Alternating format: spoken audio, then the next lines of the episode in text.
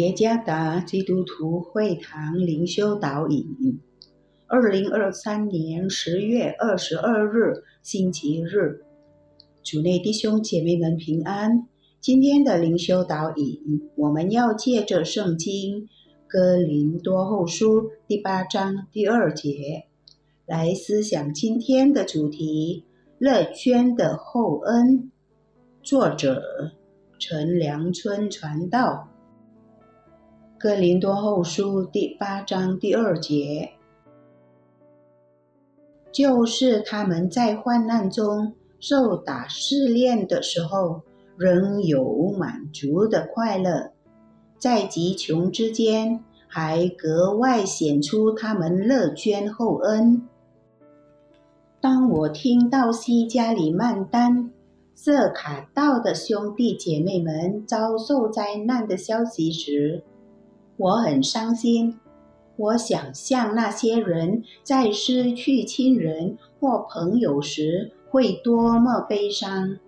然而，这件令人痛心的事件背后却激起了多方的团结精神。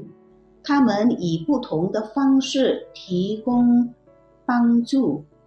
尽管他们中的大多数人，包括我们在内，从未经历过因自然灾害而失去居住的地方，但我们肯定曾经历过灾难或困难，例如经济困难。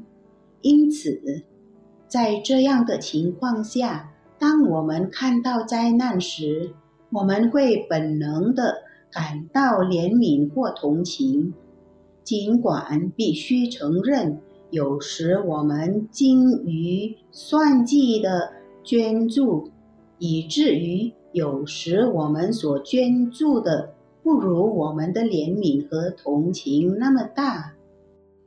在今天所思想的经文中。保罗鼓励哥林多教会支持耶路撒冷教会的事工。哥林多教会拥有财富，但可惜的是，他们在捐助他人时非常斤斤计较。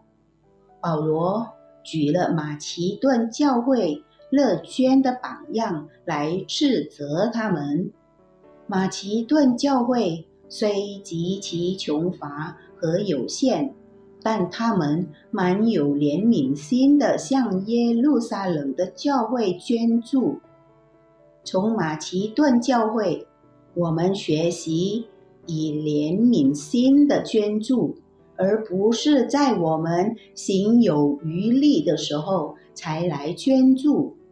我们捐助是因为我们领受了神丰富的恩典。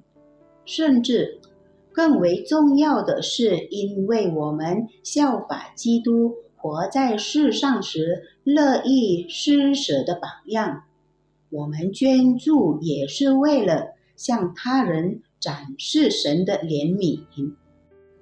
神的话语说：“一人却恩待人，并且施舍。”参看诗篇三十七篇二十一节。也不持戒，参看箴言二十一章二十六节。